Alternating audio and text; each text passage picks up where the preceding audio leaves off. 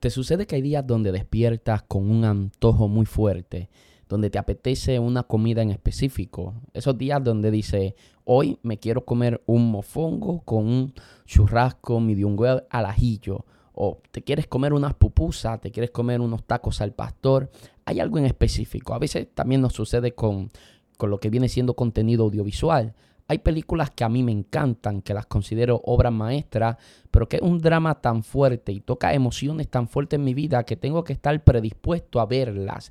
Es decir, no todos los días estoy de ánimo como para permitirle a una película que toque emociones tan fuertes en mi vida. Pero hay momentos donde me apetece ver películas que, que sé que me van a llevar a, quebrantarme en lágrimas o leerme libros que sé que van a tocar esa área de mi vida. Y hoy es de esos días donde me apetece a mí contarle a ustedes la experiencia, mi primera experiencia predicando este santo evangelio, la primera vez que el Señor me confió poder subir a un altar y hablar acerca de Él. Y contaré quizás de esas primeras experiencias que fueron muy bonitas y lo que aprendí, los errores que cometí y cómo fue casi siempre una experiencia agridulce, pero sobre todo de mucha, de mucha enseñanza o aprendizaje para mi vida. Hoy quizás más dirigido este episodio para la, audiencia más joven delegado, aunque creo que los más grandes también se van a identificar y se van a edificar con este contenido y al fin y al cabo aquí en legado todos son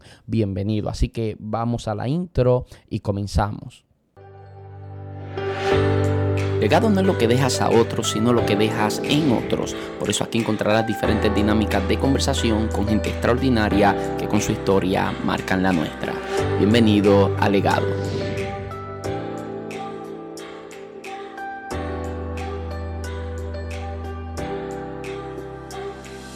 Saludos, muchas bendiciones. Mi nombre es José Luis Torres y esto es Legado. Bienvenidos a un nuevo episodio. Cuando yo era muy joven, eh, cuando digo joven me refiero a mi niñez. Cuando yo era niño, ya Dios había hablado a mi vida a través de un predicador acerca de los propósitos que Dios tenía para conmigo, de formarme y de usarme eventualmente en el ministerio. Y es interesante porque aunque yo soy nacido y criado en el Evangelio, no fue hasta los 14 años que yo tengo un encuentro con el Señor. Y a ver, cuando digo un encuentro con el Señor, a mí me encantaría contar estas experiencias que algunos compañeros ministros cuentan que son tan sobrenaturales, tan atractivas, que uno las oye y uno queda eh, eh, impactado por lo sobrenatural de su experiencia. La verdad es que la mía es, está más sentada en la tierra, ¿no? Eh, mi experiencia a los 14 años fue con un grupo de jóvenes que se quedó a orar luego del servicio. Cuando el servicio finalizó, luego del culto, ellos se quedaron a orar y ese pequeño grupo de jóvenes, que eran como ocho jóvenes nada más, hicieron una dinámica donde agarraban una flor y decían, esta flor yo se la dedico a Dios y se la dedico a tal persona y esa persona tenía que ser alguien del grupo y explicar por qué se la dedicaban a Dios y a esa persona.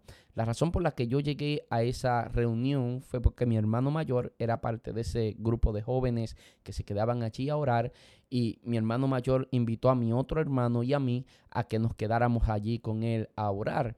En ese momento de mi vida, aunque reitero, soy de toda mi vida criado en el Evangelio, no estaba firme yo en el Señor, no estaba tomando con mucha seriedad lo que son los caminos del Señor. Eh, estaba un poquito entrando en una rebeldía fuerte en mi vida y, y mi hermano recuerdo que me sacó del pueblo eh, y me llevó allá al pueblo donde mi abuelo pastoreaba, porque ya mami estaba preocupada de que yo pudiera tomar malos pasos.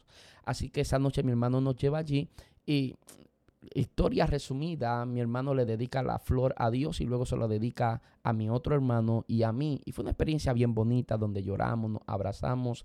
Y desde ese día yo decidí eh, seguir buscando del Señor. Cada día que los jóvenes se quedaban allí a orar, yo quería ir a orar con ellos. Y poco a poco fue creciendo un hambre especial por la oración, por la palabra del Señor eh, y, envolverme ¿no? en esa cultura que, en la que vivía ese grupo de jóvenes pequeños, pero que eran jóvenes muy apasionados por Dios. Allí comencé a buscar del Señor. Pero algo había sucedido en ese tiempo donde yo estaba no tan comprometido con Dios. Antes de esa experiencia ya yo tenía ciertas amistades que no eran cristianas, aunque el hecho de que no eran cristianas tampoco eran personas del bajo mundo, no eran personas, no eran eh, personas que fueran una mala influencia o extremadamente mala para mi vida, simplemente no le servían al Señor. Y sucede que uno de esos de esas personas era muy amigo mío, un jovencito que él era mayor que yo por varios años, aunque era mucho más bajito que yo de estatura. Y él y yo siempre hablábamos de que cuando saliéramos de high school, y esto le va a parecer raro a usted, nosotros siempre decíamos que cuando saliéramos de la high nos íbamos a anotar en el ejército, nos íbamos a ir al army. Y eso siempre lo hablábamos él y yo. Y como él era mayor que yo, cuando él salió de high school, yo estaba entrando en grado 10. Y cuando él salió de high school, él se anotó en el ejército. Pero sucede que justo ahí yo tengo ese encuentro con el Señor, eh, empiezo a tener esta experiencia con Dios y comienzo a alinearme a la palabra que Dios había hablado sobre mi vida, de manera que Él se anotó en el army, pero yo no. y hasta el día de hoy, cuando nos encontramos, Él siempre me dice, oye, tú me dejaste, en Puerto Rico utilizamos la palabra arrollado, tú me dejaste solo, me abandonaste en este plan que nosotros teníamos de vida. Eh, y la verdad es que yo genuinamente pensaba que quizás yo podía irme al ejército y estar con, con, con mis amistades y todo eso. Pero luego tengo este encuentro con el Señor. Y cuando tengo este encuentro con el Señor, por causa del grupo con el que yo estaba conectado, que eran jóvenes mucho mayores que yo, mucho mayores que yo en, eh, eh, con mucha más experiencia que Dios, que, que yo quizás, no, no tan mayor en edad, pero sí mucho más maduros que yo.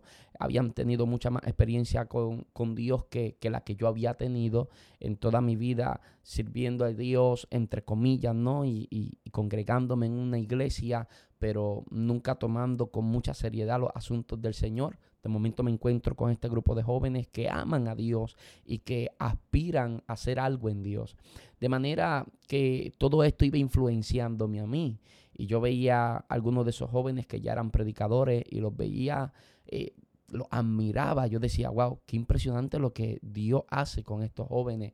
Qué extraordinario lo que Dios hace con algunos de ellos. Y desearía yo que algún día Dios pudiera hacer algo así conmigo hasta el día de hoy todavía hay algo que me duele, que algunos de esos jóvenes que yo admiraba y que yo decía, qué impresionante como Dios lo usa, la pasión que tiene por Dios, la gran oratoria, la facilidad que tiene para poder expresar este evangelio, la forma en la que puede inspirar a los demás y que al día de hoy o ya no están firmes en el Señor o directamente ya están lejos de los caminos de Dios. Y, y, me duele mucho en el corazón ver jóvenes que en algún momento yo admiré y que hoy piden consejo, piden la oración y dicen, ayúdame a orar, estoy batallando, tengo esta dificultad, me desconecté de Dios. Y es muy triste, es muy lamentable, pero que en algún momento fueron jóvenes que me inspiraron. Eran jóvenes que estaban ahí, que yo los veía como algo eh, que yo debía imitar y que yo debía seguir. Y genuinamente los veía, los veía así. La cuestión es que como estaba en medio de ese grupo donde habían algunos que ya estaban predicando la palabra del Señor, comienzo yo también a tener esa, esa pasión, esa pasión y esa inclinación a que desearía yo también que Dios me usara. Y esto es interesante porque yo creo que cuando uno comienza a buscar del Señor, como que la vida de uno comienza a dividirse por etapas.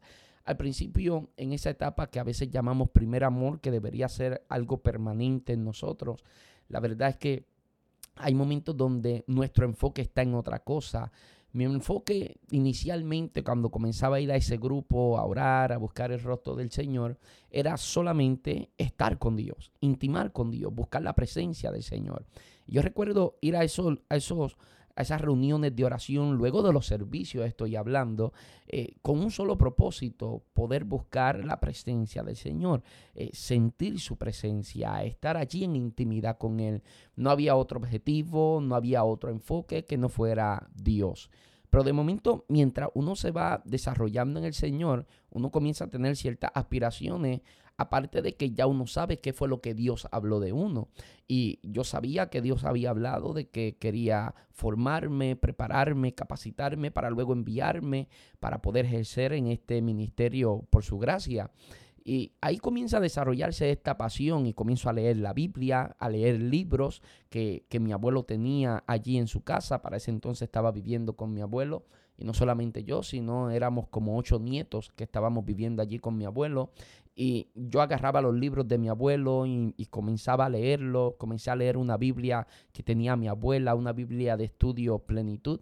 Y esa Biblia fue mi instituto bíblico los primeros años de mi formación. Eh, para mí fue algo extraordinario eh, agarrar esa, esa, Biblia y comenzar a, a, leerla y a estudiar. Fue algo muy hermoso, una etapa extraordinaria para mí. La recuerdo naturalmente, ¿verdad? Con mucha, con mucha nostalgia. Y cuando estaba allí, pues comienzan a desarrollarse esas pasiones de querer yo también predicar la palabra del Señor. Y esto es algo que yo considero que a veces puede ser muy peligroso. Creo que anteriormente lo he dicho acá. La palabra del Señor dice en Marcos capítulo 3, la Biblia nos cuenta eh, la porción Marcos capítulo 3, los versos del 13 al 11. Discúlpeme que es que lo estoy eh, buscando aquí. Marcos capítulo 3 del 13 al 15 creo que es. Eh, ajá, del 13 al 15. Dice, dice Marcos capítulo 3 del 13 al 15. Eh, habla de cuando Jesús escogió a los 12 discípulos. Y el verso 14 dice, y estableció a 12 para que estuviesen con él y para enviarlos a predicar y que tuvieran autoridad para sanar enfermedades y para echar fuera demonios. Y me gusta porque luego comienza a decir todos los nombres, pero me gusta sobre todo el orden que establece Marcos aquí, que primero lo estableció para que estuvieran con él, luego para enviarlos a predicar y que tuviesen autoridad para sanar y echar fuera demonios. Eh, cuando nosotros estamos comenzando específicamente, y quizás no quiero generalizar, quiero hablar más de mi experiencia, cuando estaba comenzando, eso era todo, estar con Él. Jesús escogió a los doce primeramente para que estuviesen con Él. Pero hay un momento donde comienza a crecer esa hambre de ser enviado. Y cuando somos enviados, eh, hay un momento donde ya ir a la intimidad, ya más que para estar con Él, es para que Él me dé autoridad y poder para sanar enfermedades y echar fuera demonios y ser efectivo en la asignación que por gracia Él me ha confiado. Y así poco a poco eso nos puede llevar a nosotros a una experiencia donde podemos estar muy activos en el ministerio, pero muy desconectados de la presencia del Señor, cuando de momento nuestra intimidad con Dios está condicionada a nuestra función. Y si nuestra intimidad con Dios está condicionada a nuestra función, es decir, si solo abro la Biblia porque tengo que predicar, si solo doblo rodillas porque tengo que ir a ministrar, entonces mi servicio a Dios y mi intimidad con Dios estaría condicionada a lo que viene siendo mi función. Y esto estadísticamente está comprobado. Hay estadísticas que señalan que creo que más, más del 72% de los pastores en Estados Unidos solamente abren la Biblia cuando van a preparar el sermón del domingo. Y eh, eh, es ahí cuando la Biblia se convierte en una herramienta de trabajo y olvidamos que primeramente antes de ser llenos para echar fuera demonios, sanar enfermedades, antes de ser enviados a predicar, primero fuimos escogidos para estar con Él. Y esa era la etapa en la que yo me encontraba, de donde yo quería solamente estar con Dios y iba a esas reuniones para estar con Dios eh, y disfrutar y deleitarme en su presencia. Pero ya luego llego al pueblo de Santa Isabel. Yo recuerdo que ese año había sucedido algo aquí en Puerto Rico, eh, donde los troqueros, los que manejan los troces, habían hecho una huelga, el país había paralizado y las clases habían terminado en el mes de marzo y el verano para nosotros fue sumamente extenso en ese verano es que me voy a vivir con mi abuelo y tengo la experiencia que antes conté. Sucede entonces que cuando tengo que regresarme a mi pueblo, que es Santa Isabel, en el área sur de la isla de Puerto Rico donde resido, cuando vengo para acá, y lo digo verdad porque mucha, mucha de nuestra audiencia es de fuera de Puerto Rico y, eh, tengo que hacer esa aclaración, eh, sucede que cuando tengo que regresarme a Santa Isabel, aquí en Santa Isabel comienzo a congregarme en una iglesia que era muy hermosa, una iglesia extraordinaria, eh, donde había un grupo de personas que amaba a Dios, que le servía al Señor con mucha pasión, gente que muy, muy fácil, fue muy fácil amarles, eh, aprender a, a quererles, fue algo muy ligero, con, compaginamos muy rápido. Y cuando llegamos acá a esta congregación, al ser una comunidad de fe muy pequeña, pues todo el mundo tenía que funcionar en algo, incluso los que funcionaban eh, tenían más de una función dentro de la congregación por causa de ser una iglesia sumamente pequeña. Por eso yo creo que las iglesias muy pequeñas casi siempre forman de manera acelerada muchos líderes. No estoy diciendo que sea positivo tener más de una posición o más de una responsabilidad. La verdad es que eso no es positivo, pero ante esa necesidad en las congregaciones pequeñas siempre uno a veces por ejemplo, por un tiempo yo fui maestro de escuela bíblica, miembro de la junta directiva de la iglesia, líder de evangelismo, eh, era eh, músico, eh, tenía el ministerio desarrollándose, o sea, estamos hablando de muchas cosas simultáneamente, limpiaba la congregación, el templo de José, limpiaba el templo, la congregación, no, de eso se encarga el Espíritu Santo, pero sí limpiaba el templo y todo ese tipo de cosas estaba haciendo simultáneamente. Eso, cuando llego a esta comunidad, de fe que era muy pequeña, pues ahí se, ahí se veía que, que había mucho deseo de crecer, mucho deseo de desarrollar gente, mucho deseo de avanzar. Lo que no había eran muchos recursos ni muchas manos dispuestas a trabajar. Y, cuando digo no había muchas manos dispuestas a trabajar, las que estaban, estaban dispuestas a trabajar. O sea, lo que pasa es que eran pocos. Era una, reitero, una comunidad de fe muy pequeña. Y, sucede que cuando nosotros llegamos, llegamos con esta hambre, con este deseo de servir y de buscar al Señor, eh, comenzamos a, reunirnos ahí en esa comunidad de fe y ahí el pastor que estaba en ese entonces comienza a darnos oportunidad. Y yo recuerdo que el pastor comienza a visitarnos, a hablar con nosotros, eh, para que podamos ir integrándonos y sentirnos parte de esa congregación. Y un día el pastor le dice a mi hermano, a uno de mis hermanos, si estaba dispuesto a predicar en un culto de jóvenes. Eh, y mi hermano le dice que, sí, que él se atrevería a predicar, que, que la primera vez que él había predicado había sido en un culto donde habían puesto a tres jóvenes predicar, tres, de 10 minutos, 5 minutos, algo así. Eh, a eso le decían un panel, creo que se le llamaba antes. Y entonces el pastor dice, y bueno, entonces te ponemos a predicar a ti y ponemos también a tu hermano, a José Luis.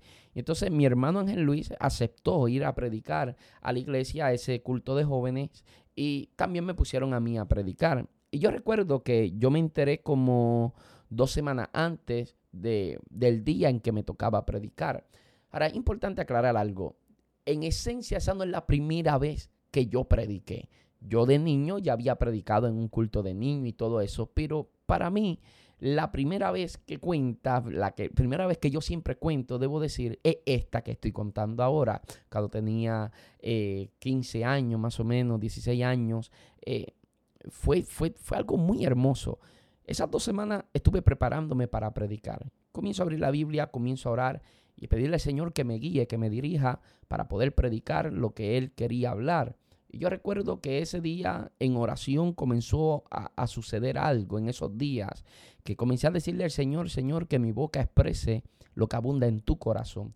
Y, y eso es algo que guardo hasta el día de hoy, siempre diciéndole al Señor, Señor, que mi boca exprese lo que abunda en tu corazón para este pueblo que me toca hablar de parte tuya. O sea, yo creo que el ministro debe ser muy cuidadoso, ¿no?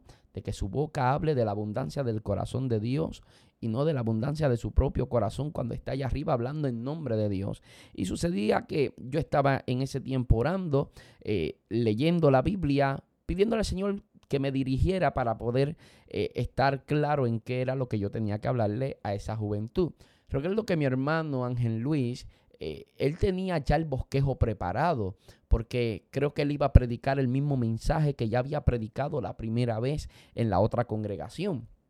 Así que ya, ya él tenía su bosquejo preparado, pero yo tenía que preparar mi bosquejo. Y yo recuerdo que yo había agarrado dos cosas de mi abuela. Número uno, la Biblia Plenitud, de que era de mi abuela, esa Biblia de estudio, yo me quedé con ella. Y digo, me quedé con ella porque yo no recuerdo si yo se la pedí, yo no recuerdo si ella me la regaló, yo sé que yo la agarré. y esa Biblia, mi abuela se estaba quedando ya casi en su totalidad ciega en ese momento. Y entonces yo agarré la Biblia y empecé eh, eh, a preparar el sermón. También agarré una libreta que era de mi abuela donde ella anotaba versículos bíblicos. Me imagino que esa libreta era para ella anotar cuando había alguien predicando y ese tipo de cosas. Una libreta muy vieja que guardo hasta el día de hoy. Y ahí en esa libreta preparo el bosquejo del primer sermón que prediqué.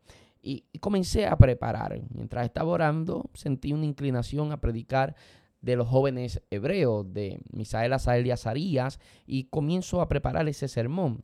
Yo estaba en high school y comienzo, cuando estaba en la escuela, yo estaba en una vocacional donde eh, estudiaba eh, ebanistería, trabajar con madera. La verdad es que no aprendí nada en tres años allí, pero allí estudiaba yo ebanistería.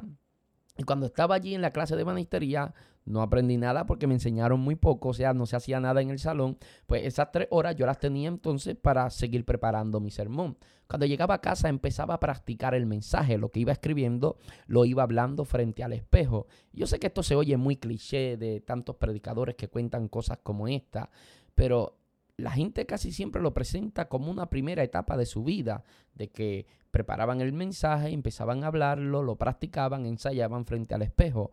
La verdad es que yo les tengo que confesar a ustedes que eso es algo que yo sigo haciendo hasta el día de hoy.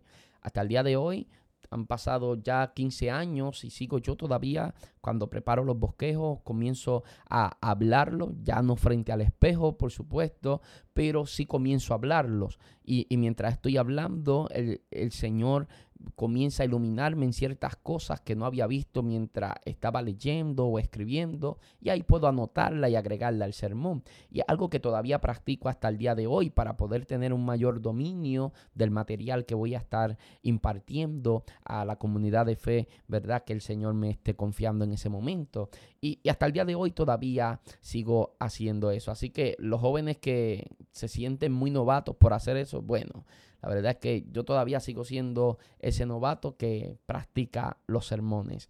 Y cuando estaba en la escuela, estaba escribiendo, cuando regresaba a casa, practicaba el mensaje. Y recuerdo cuando llegó el día, era un culto de jóvenes, era un jueves. Ese jueves le toca a mi hermano predicar primero y luego me tocaba a mí. Él le tocaban 10 minutos y a mí 10 minutos. Y mi hermano predicó excelentemente bien, no porque sea mi hermano, pero es un extraordinario hombre de Dios, de esa gente que yo admiro por lo disciplinado que son, ¿no? Mi hermano es una persona de esa gente que él siempre dice que me admira a mí. Usted nunca se ha encontrado con gente que supuestamente te admira, eh, eh, pero ellos no saben cuánto usted lo admira a ellos. Así es con mi hermano. Mi hermano siempre dice, estoy orgulloso de ti, de lo que has logrado en Dios, de lo que Dios eh, más bien ha logrado en ti por su gracia. Eh, y él siempre me dice eso y yo digo, yo estoy, yo estoy orgulloso de ti, del hombre de Dios que tú eres. Yo soy el que te admira a ti por lo disciplinado que es, por lo, por lo disciplinado que es en la lectura, en la oración, en el ejercicio. O sea, eh, mi hermano es un ejemplo de disciplina. Y y fue magistral, predicó, llevó una palabra como él suele hacer, muy, muy, de mucha enseñanza. Y entonces, luego de él me toca a mí, cuando yo empiezo a predicar, allí se para ese José Luis de 15 o 16 años, se para ese José Luis allí a predicar, pesando 120 y tantas libras, eh, con una voz muy chillona, muy chillona. De hecho, yo sigo teniendo una voz chillona, ¿no? Que pasa es que aquí este podcast yo trato de subirle un poquito los graves para, para escucharme con más profundidad, que la voz tenga mucho más cuerpo. Y, y sucede que cuando empiezo a predicar, iba por lo menos a 125 millas por hora cuando empecé a hablar. Y si usted que me ha escuchado predicar cree que hoy yo hablo rápido al momento de predicar, no quisiera escucharme ese día o esos primeros, esos primeros años cuando yo estaba desarrollándome, predicando la palabra del Señor. Y recuerdo que prediqué tan rápido, amado, que a los jóvenes los tiré al horno de fuego como a los dos minutos de mensaje. O sea, yo allí no había mucha introducción, no había mucho de nada y ese bosquejo yo lo tengo aquí. O sea, está aquí en mi casa, lo tengo guardado en la libreta que era de mi abuela, todo eso lo guardo. Lo único que me duele es que ya no tengo la Biblia plenitud que era de mi abuela. Eh, me duele porque la perdí un día en, la iglesia, en esa misma iglesia que me congregaba, un día desapareció. Estaba, salí del culto, creo que la puse en la capota de algún carro mientras hablaba en el estacionamiento. Yo soy de esas personas que cuando se acaba el culto eh, me quedo en el estacionamiento hablando como media hora más y cuando estaba hablando allí, parece que en, en el carro donde había puesto la, la, Biblia se marchó, ellos no se dieron cuenta, yo no me percaté tampoco y perdí esa Biblia y hasta el día de hoy me duele, pero el bosquejo y la libreta que era de mi abuela, todavía hasta el día de hoy lo, lo guardo conmigo y le tengo un cariño muy, muy especial, son esos tesoros muy valiosos para uno, ¿no? Que, que como yo digo, son invaluables, son cosas invaluables. Para algunos es un papel insignificante, una libreta insignificante, para mí algo demasiado, demasiado valioso. Y, y empiezo a predicar. Y cuando empiezo a predicar, sucede que eh, yo diría que me fue me fue súper bien. La iglesia fue muy generosa conmigo, demasiado.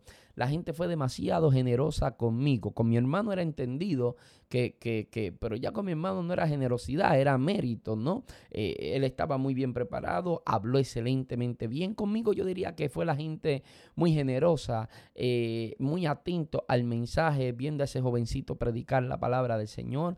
y, y y la gente apoyando. Cuando se terminó el culto, la gente decía, estos dos jóvenes, recuerde que estábamos recién llegados a esa congregación. Y la gente decía, estos dos jóvenes tienen potencial, son excelentes. Eventualmente mi hermano y yo terminaríamos siendo maestros de escuela bíblica en esa congregación. Y fue algo muy hermoso, muy, pero que muy, muy bonito. La cuestión es que yo predico.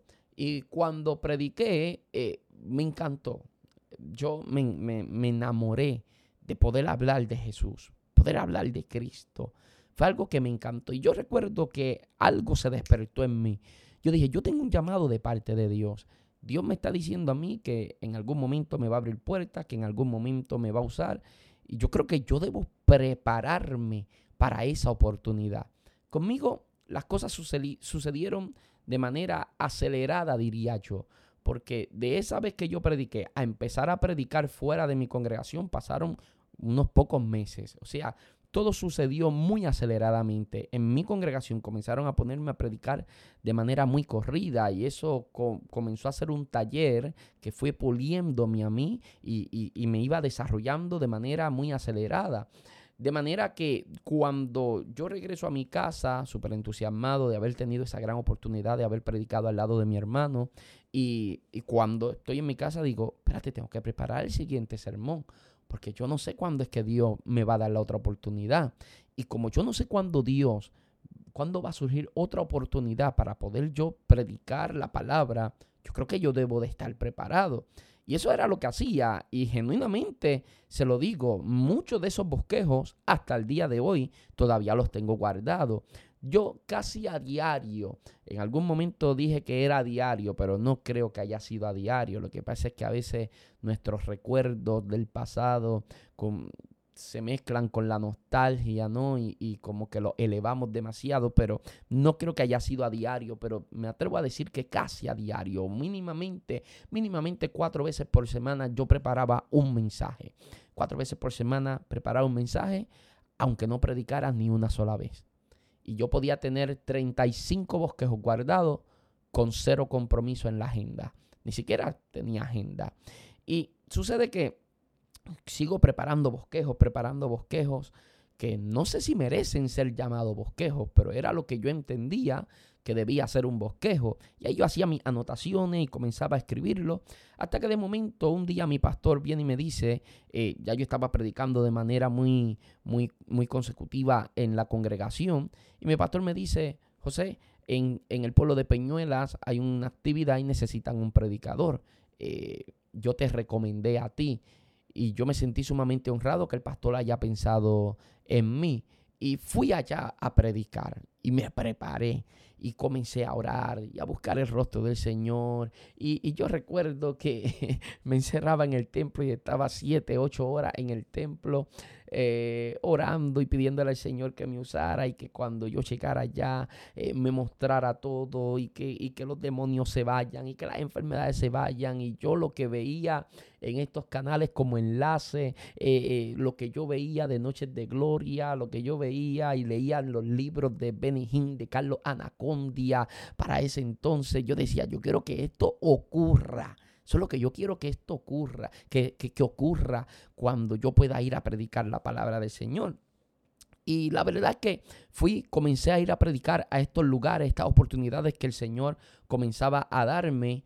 Y era lindo, era lindo poder ir a predicar, pero luego luego comenzó a convertirse en una experiencia agridulce. Y de eso me di cuenta muy rápido. Apenas en ese primer evento comencé a darme cuenta de lo agridulce que sería la experiencia para un joven de 16 años, de apenas 16 años recién cumplidos, eh, predicando la palabra en, en estos eventos donde había un sinnúmero de iglesias invitadas, 13, 14 pastores en un altar que me miraban y yo sentía que me estaban subestimando, yo sentía que me estaban echando al foso de los leones eh, cuando me subían a ese altar. Eh, y, la verdad es que las miradas me, intimidaban y, y, comenzaba a minalarme un poco al ver al ver a todos esos veteranos allí que me miraban, como dice la Biblia, que los valientes de David tenían como rostros de leones, yo miraba a estos, a estos veteranos y me daba un terror, porque quizás también la forma en la que se expresaban, la forma en la que hablaban, eh, mm, como que tampoco me animaba o me alentaba demasiado, ¿no? Decían, tenemos a este muchachito, ¿sabes? Cuando te tratan de muchachito, no te tratan de ministro, cuando dicen un mensajito eh, y, y todo de manera muy diminuta ¿no? Contigo. Eh, y uno, pues naturalmente, se aminala también. Si todo lo estás poniendo y mencionando y me presentas de manera diminuta, pues uno se aminala también. Y en ese entonces, pues, como uno se está formando como predicador, hay muchas inseguridades que en estos momentos algunas se fortalecen, otras se disipan al ver cómo Dios puede hacer cosas extraordinarias para que comprendas que es por su gracia y no por tu capacidad, no por tu habilidad, ni nada que tenga, nada que se sostenga por ti, sino por Él mismo, que fue el que te confió esa oportunidad. Y fue hermoso, pero tener que eh, empezar a enfrentar lo que era esa subestimación comenzó a, hacer, a convertirlo en una experiencia agridulce. Otra cosa que recuerdo que era muy agridulce para mí es que yo hoy en retrospectiva puedo ver que el trato de Dios para conmigo fue acelerado. Sin embargo, yo recuerdo que en aquel momento no se sentía así. Mm, yo me sentía muy estancado en el aspecto de que yo sentía que esto no avanzaba. Dios dice que me, que me va a bendecir, que me va a usar, que va a abrir puertas, pero yo sentía que estaba estancado. Ocho miro hacia atrás y yo digo, wow, fue muy acelerado la forma en la que Dios trabajó conmigo, lo rápido que el Señor comenzó a desarrollarme como predicador. No digo que sea un gran predicador, o sea, no, eh, no, es lo que estoy diciendo, lo que estoy hablando es lo ligero con lo que Dios comenzó a abrirme puertas, lo rápido que sucedió todo, de manera que era como algo muy apremiante. Eh, el trato de Dios conmigo fue algo muy acelerado. Pero en aquel entonces no se sentía así. Y algo que era muy agridulce para mí era que yo me creaba expectativas irreales. Yo decía, yo voy a ir a predicar a este evento y esto me sucedió desde la primera vez que prediqué fuera de la iglesia.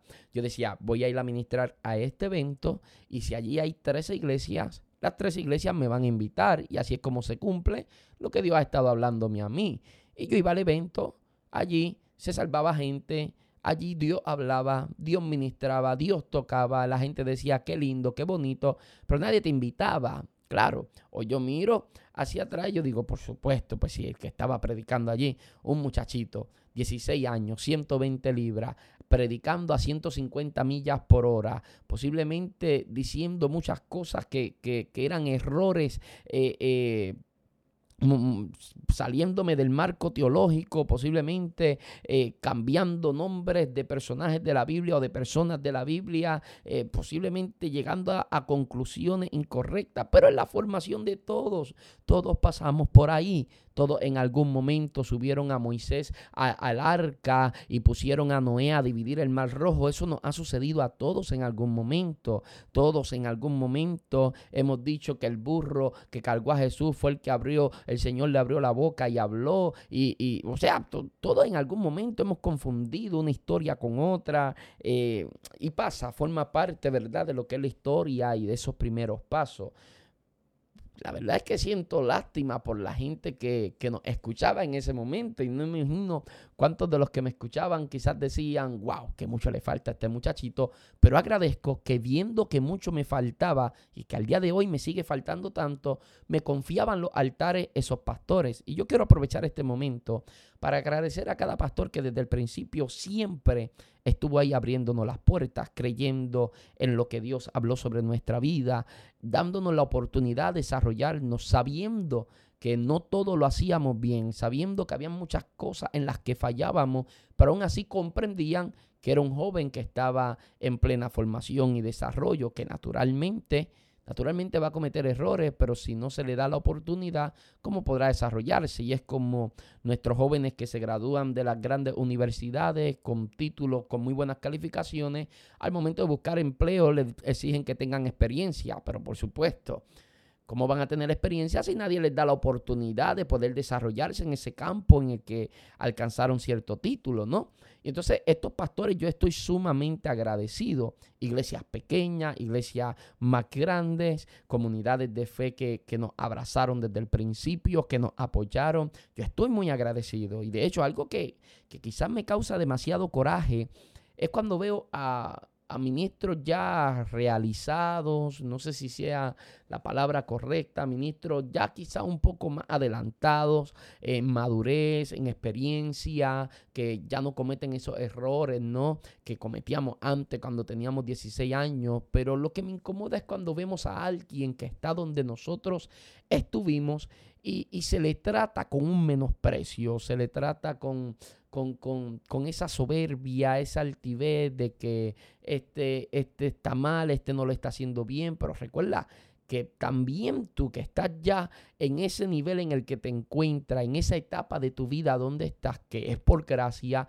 tú también estuviste allí y mucha gente vio tus errores pero se enfocó más en lo que Dios estaba formando en tu vida que en los errores que estabas cometiendo, entendiendo ellos que eran errores que irías remendando en tu caminar y en tu avanzar, irías mejorando esas cosas. Entonces yo creo que nosotros le debemos eso a la nueva generación, los que ya nos encontramos en otro momento ministerial, no quiero, no quiero en ningún momento usar la palabra en otro nivel, no, sino en otro momento ministerial, o sea, estamos en otra etapa porque ya pasamos por ahí, porque llevamos unos años, porque eh, eh, al haber tenido cierta experiencia, pues naturalmente se forma en uno y se desarrolla esa madurez y, y naturalmente ya no cometemos esos errores y, estamos muy distantes de lo que un día fuimos, pero ese fue el camino recorrido para ser quienes somos hoy en día por gracia del Señor. De manera que yo creo que le debemos a la nueva generación el poder nosotros también ayudarles a pesar de esos errores que nosotros también cometimos. Esos, esos, quiero usar la expresión, no, estoy diciendo errores, pero quiero, hace rato tengo en mi mente la expresión disparate. No sé si disparate se entiende en Centro Suramérica, pero eh, esos disparates que nosotros decíamos al comienzo, hay gente que los está diciendo hoy pero naturalmente, o sea, son cosas que irán remendándose, ¿no? Y, y claro, todo cada cual irá, irá desarrollándose y la velocidad y, a la, la, velocidad en la que irá desarrollándose va a depender de varios factores, ¿no? Número uno, de quién se está alimentando, de dónde se está nutriendo, eh, eh, de si tiene un mentor que le esté dando seguimiento, de cuán dispuesto y disponible esté a recibir consejos, de cuán dispuesto está a cuando recibe un consejo eh, poder reconocer su error y poder enmendar ¿no? Eh, eh, eh, el error cometido. ese tipo de cosas van a condicionar con cuánto, cuán, cuán, cuán ligero va a ser tu desarrollo, ¿no? Porque a veces nosotros nos quejamos de que quizás con otro Dios lo hizo más rápido porque quizás otro estuvo más dispuesto que nosotros y se apegó a personas que sí tenían la capacidad de ayudarle en su formación, se estaban nutriendo de fuentes correctas y naturalmente en el desarrollo nosotros comenzamos a identificar a personas, ¿no? Que consideramos mentores, que comienzan a ayudarnos en nuestra formación, porque todos nosotros tenemos puntos ciegos en nuestra vida. Necesitamos de alguien que nos vea desde afuera, de alguien que esté viendo desde afuera y que nos ayude en eso, que nos ayude en esa área.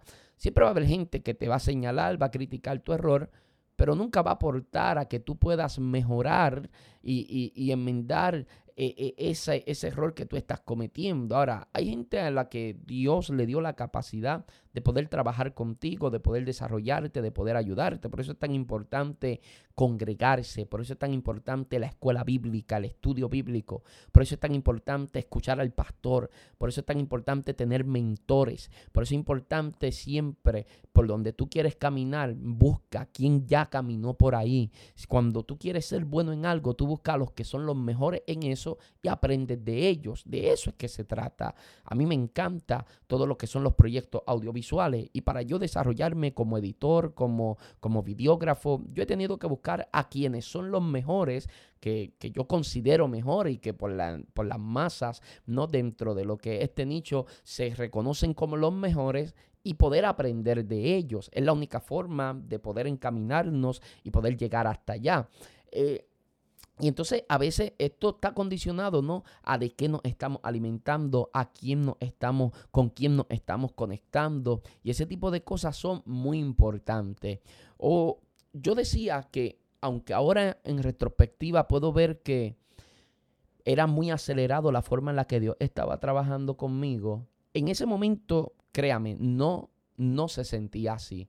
Y estos jóvenes que me están escuchando, cada uno de ustedes que pueda estar escuchándome, y les recomiendo que compartan esto a amigos jóvenes que se están desarrollando ahora, que están, que aspiran al ministerio, eh, que aman el ministerio y quieren crecer en el Señor. Les recomiendo, ¿verdad?, que puedan compartirle esto porque creo que puede bendecirle de alguna forma bendecir sus vidas. Y sucede que a veces cuando estamos en esa etapa donde estamos tan desesperados porque queremos crecer, no entendemos que ese proceso es sumamente necesario, ¿no? Conocido y muy bien nombrado como proceso del anonimato, eh, un proceso donde nosotros estamos ahí, sentimos que tenemos ciertas capacidades para ser efectivos en algunas asignaciones dentro del cuerpo de Cristo, pero al mismo tiempo nos sentimos invisibles, como que no se nos está considerando y a veces nos frustramos porque no se nos está tomando en cuenta y yo quiero que comprenda que siempre el proceso es más disfrutable cuando lo aceptas eh, nunca le sacarás provecho a un proceso que tú no aceptes. Cuando aceptamos el proceso, cuando aceptamos el proceso, aceptamos y comprendemos la etapa en la que estamos. No necesariamente comprendemos por qué sucede lo que sucede, pero sí cuando aceptamos el proceso eh, eh, y comprendemos que es una etapa necesaria en nuestra vida, es cuando entonces le sacamos el mayor provecho a esa etapa. O sea, todos tenemos, antes de Dios exponerte, Dios tiene que esconderte. Y eso es necesario. Me preocupa que por, por el deseo de buscar exposición, de, buscar aceleración, comience a cometer errores. Eh, errores que pueden ser... Eh, pueden ser muy, muy catastróficos para tu vida y para otros que pueda estar influenciando incorrectamente. Me explico, nosotros estamos viviendo en una época donde la exposición es el pan de cada día, ¿no? A través de las redes sociales, en, los, en las historias de Instagram, a través de TikTok, eh, a través de, de, YouTube, a través de Facebook, ¿no? Está todo el mundo constantemente mostrando su vida. De manera que hoy en día vivimos más para mostrar que para disfrutar, lamentablemente.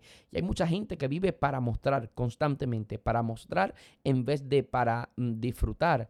Y todo el mundo está buscando exposición, todo el mundo quiere exposición. Y seamos honestos, hay personas que dicen, no, yo no estoy buscando exposición, yo pongo cosas en Facebook, pero yo no lo pongo para que la gente lo vea. Bueno, pues bastante sencillo. Si lo que tú estás escribiendo en Facebook, tú no lo pones para que nadie lo vea, bien que lo puedes escribir en una libreta en tu casa, ¿ves? Te puedes comprar un diario y todo lo que escribes en Facebook lo puedes escribir en tu libreta.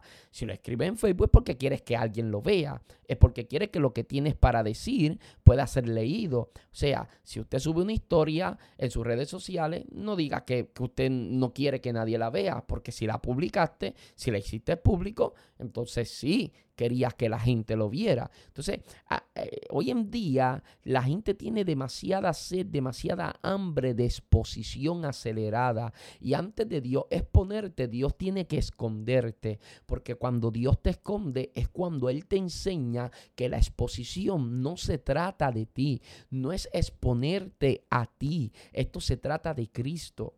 Y el problema que estamos viviendo en este tiempo es que la gente está adoptando lo que es la cultura de las redes sociales y, lo está agregando a lo que es el ministerio. Y esto no se trata de cuántos seguidores tenemos, de cuántos likes estamos recibiendo. Esto no se trata de cuánta gente está hablando de nuestro contenido. Genuinamente, amado, le digo, esto no se trata de eso. Esto no se trata de eso, esto se trata de Cristo. Yo siempre digo que Juan el Bautista para mí es uno de, los, de las personas del panorama escritural más infravaloradas. Y la razón es porque la gente no comprende la grandeza que había en Juan. Cuando Jesús eh, se entera de que Juan eh, le habían, habían decapitado, cuando Jesús se entera de su muerte, llora. Los discípulos se acercan al verle llorar y Jesús le dice, de cierto les digo que Juan a la verdad no hizo milagros, pero de los nacidos de mujeres no hay otro más grande que Juan el Bautista. Jesús lo nombró y lo reconoció como el mayor de todos los profetas. No estamos hablando de cualquier persona, estamos hablando de alguien que Jesús lo está reconociendo como el profeta quizás más relevante. Eh, extraordinario. La pregunta es dónde radicaba la grandeza de Juan el Bautista si ni siquiera hizo milagros. Y es bastante simple. Juan el Bautista fue grande porque aprendió a ser pequeño cuando pensaban que él era el Cristo y enviaron mensajeros, escribas y fariseos, enviaron mensajeros preguntándole, ¿eres tú el Cristo o qué tienes que decir de ti mismo? Juan respondió, Juan confesó y no negó, yo no soy el Cristo, yo soy la voz de uno que clama en el desierto.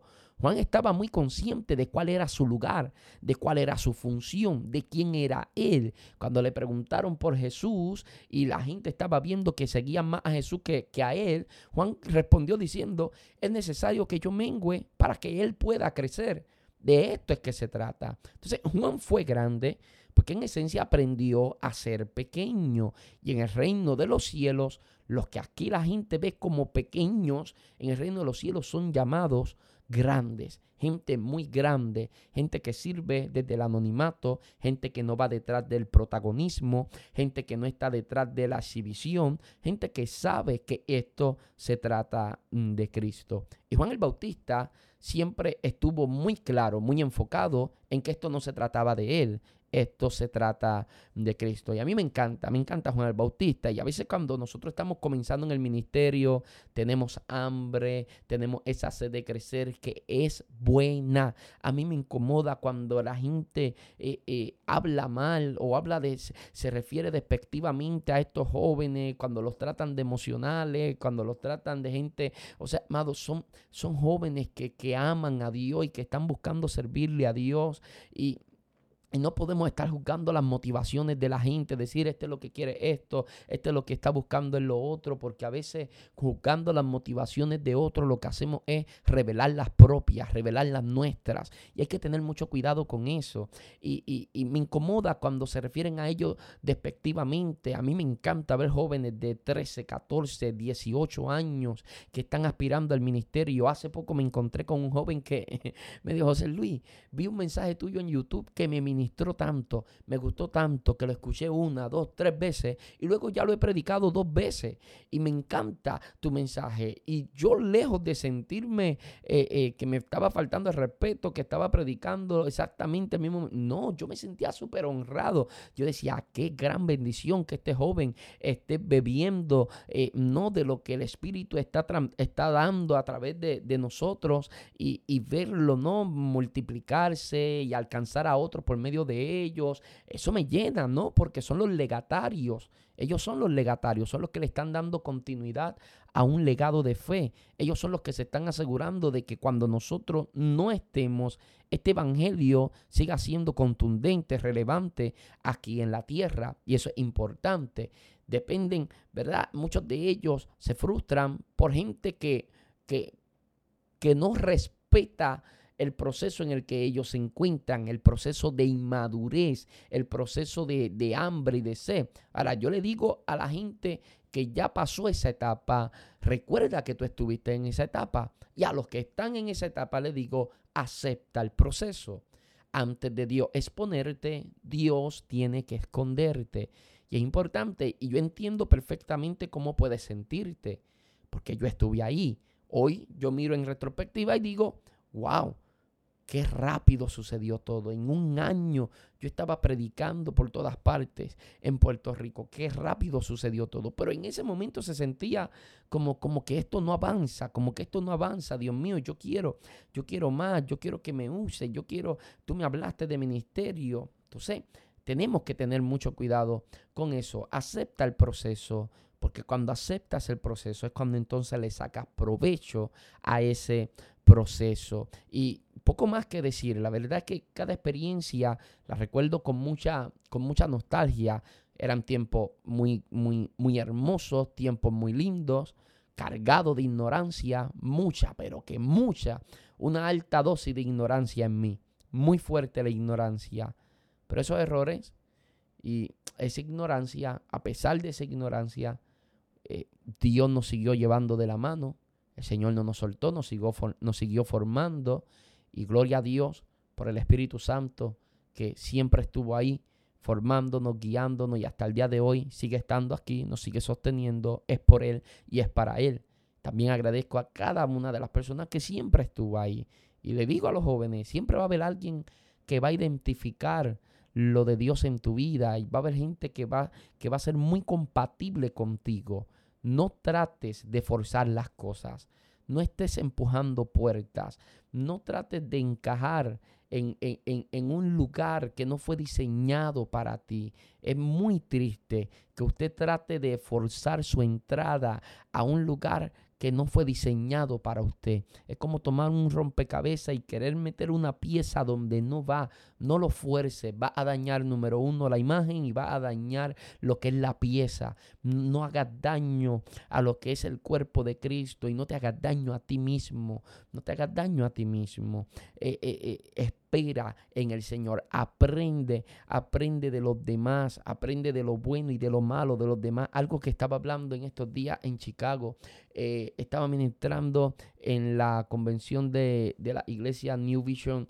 New Vision Church, eh, perdón mi inglés, ¿sabe? Eh, la iglesia Nueva Visión, la iglesia Nueva Visión, eh, estaba ministrando en la convención de ellos y yo teniendo una conversación con el fundador de ese concilio, sucedió que yo le decía a él, una de las cosas más fascinantes de la lectura es precisamente que yo cuando leo un libro y el autor tiene 75 años de edad, por ejemplo, muchas de las cosas que ese autor mm, está diciendo ahí es gracias a esos 75 años de experiencia. Es gracias a esos 75 años de experiencia y quizá a él le costó 75 años poder aprender eso que él me está enseñando en, en 200 páginas y yo lo puedo consumir en una semana, en un día, en dos días. Eso es algo fascinante. Eso es algo realmente fascinante y por eso es que yo le digo a los jóvenes que están en esa etapa y aún los que ya estamos en otra etapa, no podemos dejar de consumir. Eh, número uno, no podemos perder nuestra intimidad con Dios, no condicionándola a lo que es nuestra asignación, no orar por el ministerio, no leer por la función, no, no, orar, leer porque fuimos llamados primeramente para estar con Él, para eso fuimos escogidos. Pero a los jóvenes que se están formando, le, le, le, le, exhorto, no, le exhorto a que lean libros. Ahora mismo yo me encuentro en una dinámica de leerme un libro por semana, un libro por semana. Ese es el maratón y se lo dije a mi esposa, le dije, este es el maratón. Antes yo me leía muchos más libros, ahora estoy recuperando lo que viene siendo el ritmo de mi lectura, porque al sentarme a escribir mm, me detuve de leer, detuve lo que fue mi lectura. Eh, obviamente seguía leyendo para lo que venía siendo eh, prepararme para los sermones, temática en concreto, en específico. Por supuesto que, seguíamos leyendo, pero no mi ritmo, mi ritmo de lectura, pues naturalmente disminuyó. Y antes yo podía leerme muchos libros. Eh, o sea, la, la, enorme mayoría, no, no la enorme mayoría, quizás el 40, el, el 30, vamos a poner un 30% de los libros que yo me he leído, me los he leído en día y medio. ¿Saben? Un día, dos días a lo mucho. Y en lo que recupero mi ritmo, esto es como volver a caminar, volver a hacer ejercicio. En lo que recupero mi ritmo, estoy proponiéndome leerme un libro a la semana. Y es lo que yo les recomiendo a los jóvenes. Proponte leerte un libro cada dos semanas, un libro al mes, pero lee. Importante que leas. Importante que desarrolle ese hábito, aprende de la experiencia de los demás, sobre todo aprende a la inversa de esa gente que comete errores, de esa gente que lo está haciendo mal, que es muy evidente que lo hace mal. Eh, eh, eh, aprende a la inversa, ¿sabe? Eso es muy importante, aprender también a la inversa. Vas a cometer errores, por supuesto. Lo importante es que no te detengas. No pierdas el deseo de seguir luchando en el Señor, de hacer algo para Dios por una crítica, por un comentario, por alguien que no entiende tu proceso, por alguien que sabe cuál es tu proceso, pero decide no respetarlo. Sígase adelante, joven. A los pastores que me escuchan les digo, sigamos motivando a nuestros jóvenes, desarrollando y formando jóvenes. A veces los formamos, pero no los desarrollamos porque no les damos taller para que puedan desarrollarse. Y es importante formarlos, pero también que, que le podamos dar taller para que puedan ir desarrollándose, ¿no? Y poniendo en práctica todo lo que están recibiendo eh, eh, en esa comunidad de fe, todo lo que están recibiendo de parte de usted. Así que espero que haya sido de bendición a su vida. No sé si le gustó este formato de yo, o sea, yo me senté a hablar aquí con ustedes sin tener absolutamente nada anotado. Si les gusta esto de que me siente y que hable con ustedes así sin ningún tipo de anotación eh, y, a narrarle alguna experiencia mía, algunas cosas ministeriales, algunas cosas familiares, pues a mí me encantaría. Y si usted le gusta, usted me lo hace saber, ya sea por, por Facebook, por Instagram, siga las redes sociales delegado, lo puede hacer a las redes sociales delegado, me puede escribir por ahí o me puede escribir también a mis redes personales, eh, que todos los links trato siempre de dejarlos por ahí en la descripción del podcast. Si esto fue de bendición a tu vida, compártelo para que sea de bendición a la vida de alguien más. Ahora sí, será hasta una próxima oportunidad. Dios te bendiga.